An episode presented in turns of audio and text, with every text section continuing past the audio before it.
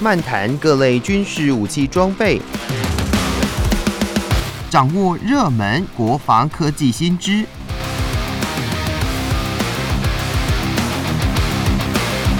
军武说早安，陪您一起领略国防知识力量。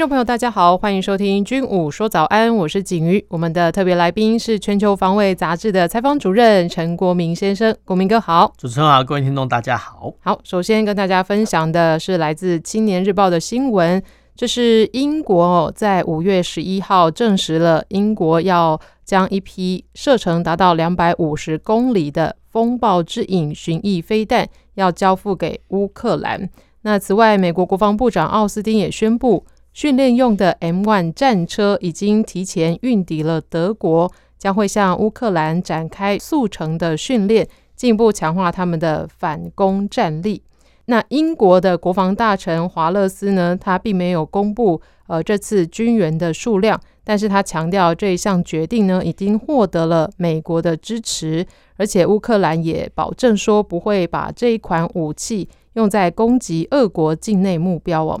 那这个呢，由英法呃，就是这款风暴之影呢，是由英法共同研发的，是一款采用逆踪构型的巡弋飞弹。前面有提到，最大射程有两百五十公里哦。那各国军援乌克兰的武器越来越多，也越来越厉害。那这款风暴之影巡弋飞弹，呃，既然是英法共同研发的，那这是不是也要法国同意才能够军援乌克兰呢？那接下来请国民哥来介绍这款巡弋飞弹喽。呃，我们来来补充一个新闻哦，嗯、其实，在英国宣布不久之后呢，嗯、其实法国呢也同意宣布说，哎、欸，他们也要提供哦同等级的巡弋飞弹哈给哦乌克兰，所以这个是蛮奇特的。这个先补充一下。那我们看看乌克兰新闻，其实我们要想到呃我们台湾的状况。那其实有些人会说啦，今日乌克兰，明日台湾哦，那。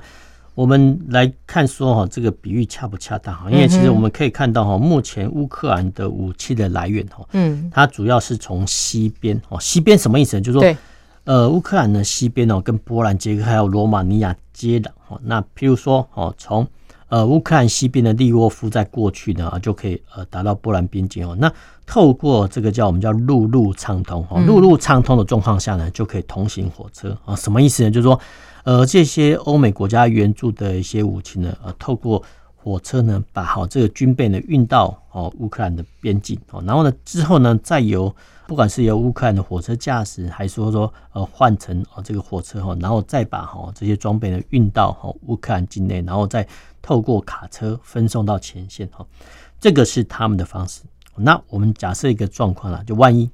中台发生战事的时候呢，哦，美国要运补的时候呢，哦，它一定是透过海路，对所以其实海运哦的运补台湾哦，跟陆路运补乌克兰哦，这个是两大不同的陆军。嗯、那相关的一些呃利弊得失哦，我们留给哈各位听众去做思索。嗯、那我们现在来看呢，就是说呃乌克兰的武器哈，基本上讲可能越打越多。对呀、啊，什么意思呢？就是说。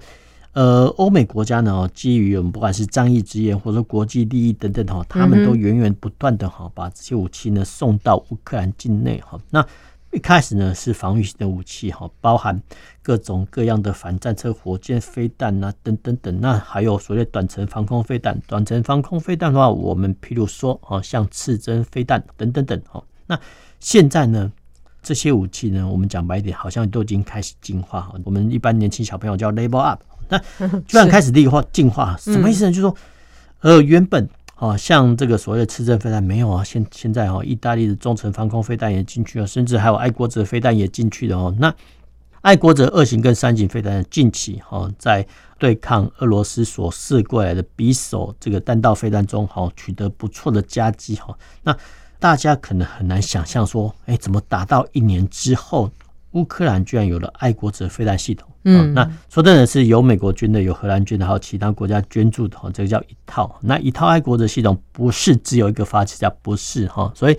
一套爱国者系统呢，基本上来讲，基本上我们讲爱国者飞弹点哈，那通常包含射攻东西雷达车、电源车，还有数量和发射车，这个叫一套哈，这个说法哈。那陆军的火炮呢，哦，基本上来讲也都在进化了。那一开始呢是拖曳的 M 七七七哦，这个拖曳炮重量很轻，不错啊。但是呢，后续呢，居然到进化到提供呃乌克兰自走炮哦，包含啊，比如德国的 BZH 两千哦，法国的凯撒自走炮哦，波兰的自走炮也过去了哈。那后续呢？还从哦这个各型的轮型装甲车哦进化到主战车哦，一开始是呃波兰的战车啊优先供应乌克兰，后续呢连德国的豹二战车、美国的 M1A1 呢都过去了，英国的挑战者哦战车也都过去了，那现在呢只差哦就法国的雷克勒战车哈，所以其实说真的，呃法国的想法还说真的蛮奇特的哦，因为目前呃乌克兰呢有德国的豹二战车、美国的 M1A1。英国的挑战者战车，好说真的是集欧美国家主战车大权的国家，好就是在乌克兰。对，那飞弹的部分呢，也开始进强化。一开始，好一开始，我们都从呃新闻报道中啊，这个高机动多管火箭，也就是俗称的海马式火箭哈。那一开始呢，只提供了射程比较短的，希望不要越境攻击哦。但是后续呢，我们可以看到说，哎，美国。提供的比较长射程的海马斯多管火箭，那后续呢还提供这个陆射的小直径炸弹，然后其实这种已经算是飞弹好，那现在呢，居然是英国提供风暴之翼，那法国呢也提供相关的巡弋飞弹给乌克兰哦。那这两种巡弋飞弹哦，它有一个缺点，哎，好像都是空射的，没有错哈，就是说这型的我们叫风暴之翼呃巡弋飞弹必须由飞机来投掷好，那。这一款哈由英法所开发的巡弋飞弹哦，能不能套用在哈美国援助哦未来可能援助乌克兰的 F 十六战机上呢？好像可以，好像不可以。所以可以的话，可能就必须经过相关的系统整合，或是说厂商有这个意愿呢，帮你做软体修改，还是说呢是由哈乌克兰它本身的战机哈来吸挂这些巡弋飞弹？这些呢目前都还不是很清楚。嗯，但是呢无论如何。呃，英国跟法国既然已经同意给乌克兰这个风暴之翼的巡弋飞弹，想必哈一定会有妥善的解决方式。哦，基本上讲哈，这个我们倒是不担心。那我们回到说哈，这个所谓的巡弋飞弹跟弹道飞弹本身，那么回想说，二零二二年十一月，泽伦斯基总统在一段新闻讲说，俄罗斯呢已经向呃乌克兰发射了四千七百枚巡弋飞弹跟短程飞弹哦，所以其实。在这个状况下呢，啊，乌克兰并没有被击溃，所以其实我们要正本清源的讲说，巡弋飞弹跟弹道飞弹呢，基本上来讲都是我们叫会飞的炸弹。哦那当然哦，它的承载量可能会轻重不一样。那我们以比较重的五百公斤来讲，就五百公斤的弹头，它所射过来威力哈，就是五百公斤。什么意思呢？就是说以往。哦，我们可以看到说，哎，在二次大战中啊，不是美军呢投下一千磅的炸药等等等，好，一千磅炸弹啊，这一千磅呢就是四五十公斤啊，就是说这四五一千磅的炸弹呢换成啊，现在哈，俄罗斯呢用巡弋飞弹把它射过来，那呃巡弋飞弹的话，其实它打的比较准啊，不过我们之前也讲过哈，因为晶片受限的关系哦，所以其实我们可以看到说。俄罗斯射到乌克兰的巡弋飞弹，怎么好像都打偏了哈？或者说弹道飞弹哦，原本是要打军械库的，哎，怎么打到一个住宅区哦，或者商场哦？没有错，其实呃这部分呢有好有坏，所以有好有坏，就说哦，原来俄罗斯的弹道飞弹跟巡弋飞弹哦，它是有缺陷的哦，这个叫我们叫好处想哈，但是坏处想就是说这些巡弋飞弹、弹道飞弹。不管哦落在哪边，都会造成人员的伤亡，尤其是平民的伤亡哈。所以其实我们目前来看说，哦，原来这些巡弋飞弹或弹道飞弹的威力不是我们想象的那么大哦。这个是我们要先正本清源的。那再加上呢，原本哈俄罗斯所发动的一些飞弹攻击的目标都是军事设施，是比如说弹药库、机场、哦兵员集结地等等等等。但是呢，其实我们呃一方面可以说哈。俄国、俄罗斯的晶片比较烂，或是说哈，呃，乌克兰施予相关的一些反制作为，但是还有一种可能性，就是说，本来，嗯，弹道飞弹跟巡弋飞弹，它的命中率本来就是这样子低落，所以其实，呃，透过哈这个实战证明哦，我们可以重新检视说，哦，原来弹道飞弹跟巡弋飞弹还是有它的缺陷的。那但是我们必须把这个缺陷哈，呃放大说啊，万一哈对平民造成损伤的时候呢，我们该怎么办？哈，那这部分呢又牵涉到民防的部分了。所以其实我们总的来说，哈，虽然说目前哦欧美国家援助乌克兰军备好像越打越多哈，打之不尽，用之不竭哈，甚至还有部分评论说啊。乌克兰呢，即将在哈这个夏天哦开始反攻哈。不过我们是持一个比较持平的看法，就是说目前欧美国家所给予乌克兰装备呢，都只足够好乌克兰军队将俄罗斯赶出原本的俄乌边境之外。哦，这个是可以确定的。那翻成白话来讲，就是说收复失土。哦，那收复失土、维持战前的边界哦，这个是目前哦乌克兰军方所能做得到的。至于说你要做跨境攻击，然后跨越原本的俄乌边界去攻击俄罗斯，很可能会引起哈俄罗斯相关方面的不满，哦，或许会让战事升高，那让战事升高呢，其实不是欧美国家所乐见的。那当然，当然有些人会觉得说啊，你们怎么会这样子说？其实没有错，国际政治本来就是很现实啊，所以其实欧美国家呢。虽然说是无偿哈援助乌克兰，但是他们呃应该说这些装备呢只足够啊把俄军推回原本的俄乌边界。对。那至于说你乌克兰还要做跨境攻击的话呢，很可能欧美国家呢在日后在提供军备的时候呢，他就会有所限缩跟考虑再三。嗯，这个都是国际政治考量的使然。嗯，没错。那不过看到现在哦这样子，俄乌战争一年多以来。真的是看起来是好像遥遥无期哦，不晓得怎么看他们后续还会会有什么样的进展。基本上来讲，这种有些国家哈，他们一旦下令之后呢，可能就没有办法哈，因为其实如果说俄罗斯退缩的话，其实他可能会呃面临内部方面的压力。对，那这个内部方面的压力很可能就是危及普丁政权的生存。嗯哼，这个很重要。在这个前提下呢，很可能未来。哦，我们叫越战越南化，对，所以越战越南化就是说，呃，越战的长期化，或是说又是重现一九八零年代哦，俄罗斯啊，前苏联哦陷入阿富汗战争一样，所以其实我们呃，如果说用阿富汗战争来看哦，嗯，这场战争可能会延续到两三年，都还会延续下去，嗯，这都很难说。欢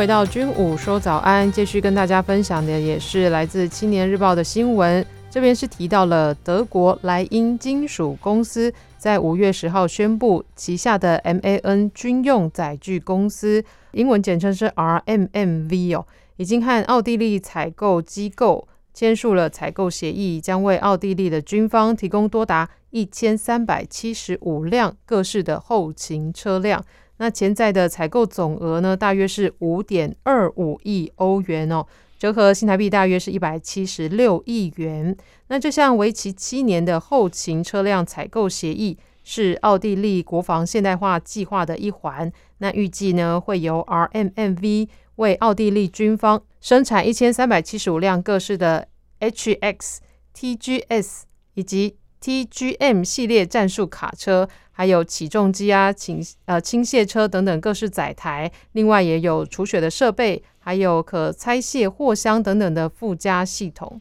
那这边呢，除了采购大批后勤车辆，奥地利还投入了五点六亿欧元哦。对于呃像是豹二 A 四以及一百一十二辆的呃 ULAN 步兵战斗车哦，进行现代化的升级等等的哦。那这边这个新闻呃，就是听下来呢，奥地利哦，是因为这个俄乌战争，真的也是啊、呃，增加了不少的军备预算哦。呃，没有错，这个新闻呢其实很有趣哦，就说哎，其实我们看到说，呃，怎么莱茵金属，呃，还有 MAM，还有 RMNB 哈，这个车商啊，其实。嗯呃，这些欧洲国家哈，他们都有部分能力的，能够生产的自制的军用卡车。那能够生产的话呢，其实它基本上讲是不会跟其他国家合作哈。譬如说，德国莱茵金属，我们都可以看到，哎，它原本是不是做炮管或武器的？没有错，但是因为透过合并等关系哦，他们居然现在把这个 NAM 这个车商哦给并入一个竞标的集团。那其实。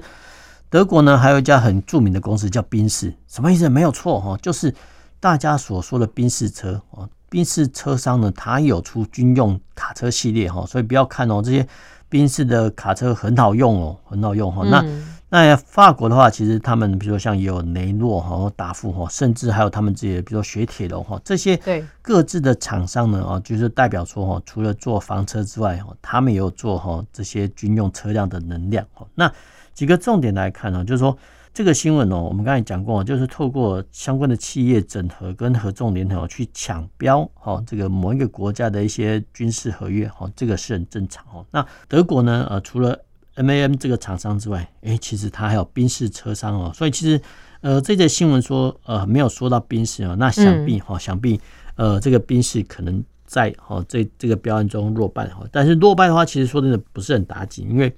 哦，这处没有鱼，呃，再去别处钓就好了。所以其实，没错，大家呢不用替哈这些军用军火商做烦恼，因为他们自然会找到他们生财的方式。嗯，那这个新闻很有趣，就说，哎，居然要采采购哈这个奥地利居然要采购哈这一千三百多辆的各各种卡车哦，大家会觉得很奇怪，哎，这个卡车呢不是就像我们在公路上看到的拖拉库一样吗？这大卡车一样吗？其实并不一样，所以并不一样，就是说它冠上一个军用，嗯哼。大家很难想象说哈，比如说，我们一般来说看到我们在高速公路上哈，奔驰的一些卡车，好像都会到处乱窜哦。但是这个是在平整的路面上哈。但是我们想象一个画面，就是说，万一这个道路是石子路或是崎岖不平的道路，这些我们在公路上看到那些横行无阻的卡车，还能这么快速的飙速吗？其实并不能。所以并不能的话，就是说，这些军用卡车有一个特性。他居然强到越野能力哦，所以其实我们可以在很多那些呃军用卡车的厂商的行路中看到说，哎，怎么模型的卡车可以在崎岖不平的道路上哦还能前进哦？那代表说这个底盘的设计，还有悬吊系统，甚至轮胎的设计都跟一般的卡车不一样。好，所以其实呃军用卡车呢，为什么会叫一般卡车贵上两三倍哈，甚至五倍的原因就在于这里。那有些客户呢，还会要求哦，这个厂商哦，就卡车厂商还要有一定程度的涉水能力。什么意思呢？就是说，你车子的底盘哦，第一个要防水，然后第二个它的进气口呢，可能要设想越过的水线以上哦，它才能进气哦。所以其实光这些色度，我们叫野溪的需求呢，都可以加入在然后军用卡车的合约之内哦。所以其实。军用卡车虽然说我们看到说好像就是平常只是载货的哦，其实并不然哦。那我们刚才从这个新闻看到说，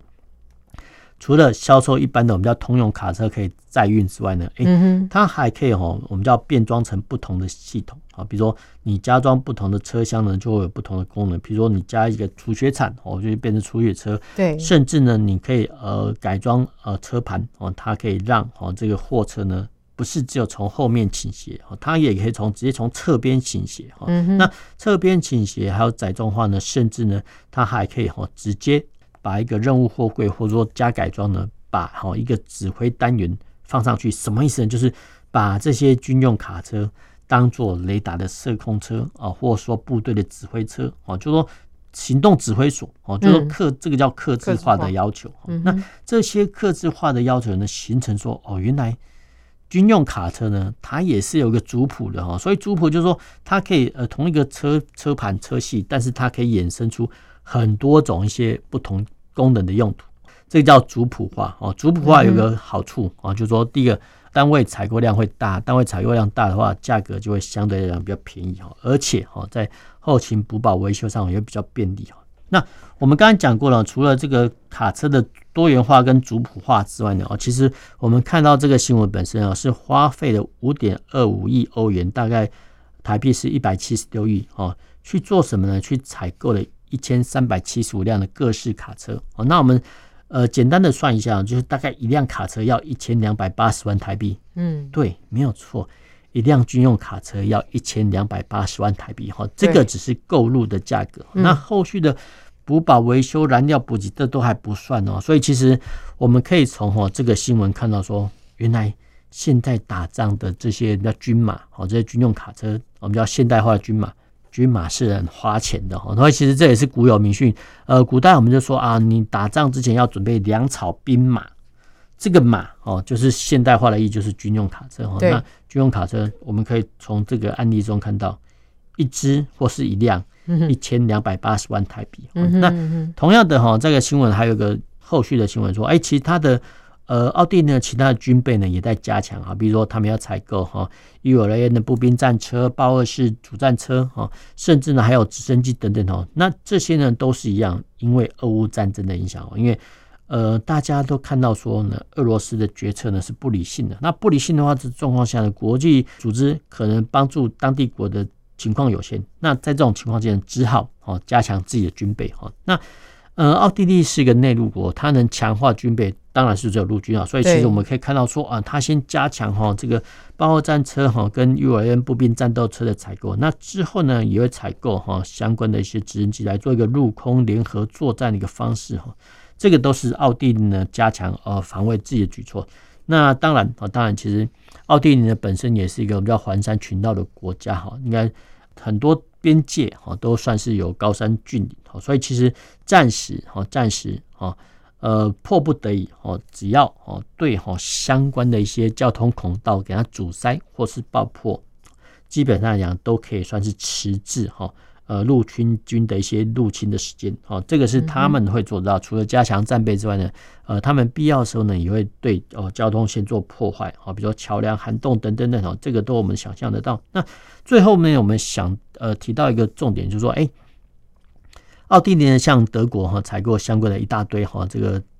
卡车，哈，嗯，但是呢，同时呢，他也向哈意大利哦采购了呃直升机三十六架 AW 一六九 M 直升机哦。这个都是地理上的邻近啊，因为奥地利哦跟法国、德国还有意大利都很近啊。基本上来讲，对奥地利来讲呢，它只要哈去采购哈，呃各个国家比较优秀的产品呢，就可以满足哦他们的军备需求。那最后一点就是提到说，哎，奥地利呢居然是一个山国，所以其实除了步兵之外呢，哎，其实他们也有专门的一些 呃，我们要配备脚踏车，什么意思呢？就是说，嗯，呃，在有一些步兵单位呢，他们的基本配备。哦，居然是脚踏车哦，这个说真的蛮奇特的。那其实说真的也这也不算奇特，因为像北欧国家挪威哦跟芬兰的啊，他们的一些步兵单位呢，还有专门配置雪橇，雪橇跟雪机，就是说滑雪部队。对哦，所以这蛮奇特，就是说呃各个国家呢因地制宜哦，所以除了哦传统的步兵哦机步单位之外呢，可能还有一些特殊的单位哈，比如说。你很难想象说，哎，在这个步兵单位配备脚踏车 啊，或是说，是呃，在这个步兵单位配备滑雪雪橇啊，所以这个呢都是因地制宜啊。那这个部分呢，其实是我们台湾比较所难想象的，因为我们没有这种地形跟气候。但是无论如何，就是说透过这个新闻，我们也可以知道说，哦，原来还有很多国家的步兵的样态是这样子的。哎，那国民哥他配备脚踏车，为什么不配备摩托车？呃。部分是环保啦，那部分的话，其实 呃可能是哦，有些地形哦，还真的不适合脚踏车啊，不不适合机车啊。比如机车呢，虽然说可以在崎岖地通过，但是啊，可能比如说碰到河流或小溪的时候呢，它就比较麻烦啊。那这个时候呢，单兵说真的就可以直接扛起脚踏车，扛起来，登山越野车直接扛起来就跑了。所以其实这个是不太一样的地方。哇，那这哎这样听下来，我觉得他们的官兵好像也蛮适合跑三铁的。这个是必然的啦，因为其实本来就要强调。开玩笑，嗯嗯嗯，没错。好的，那今天的军武说早安就跟大家分享到这里，谢谢国民哥，那我们下周再见喽，拜拜。拜拜。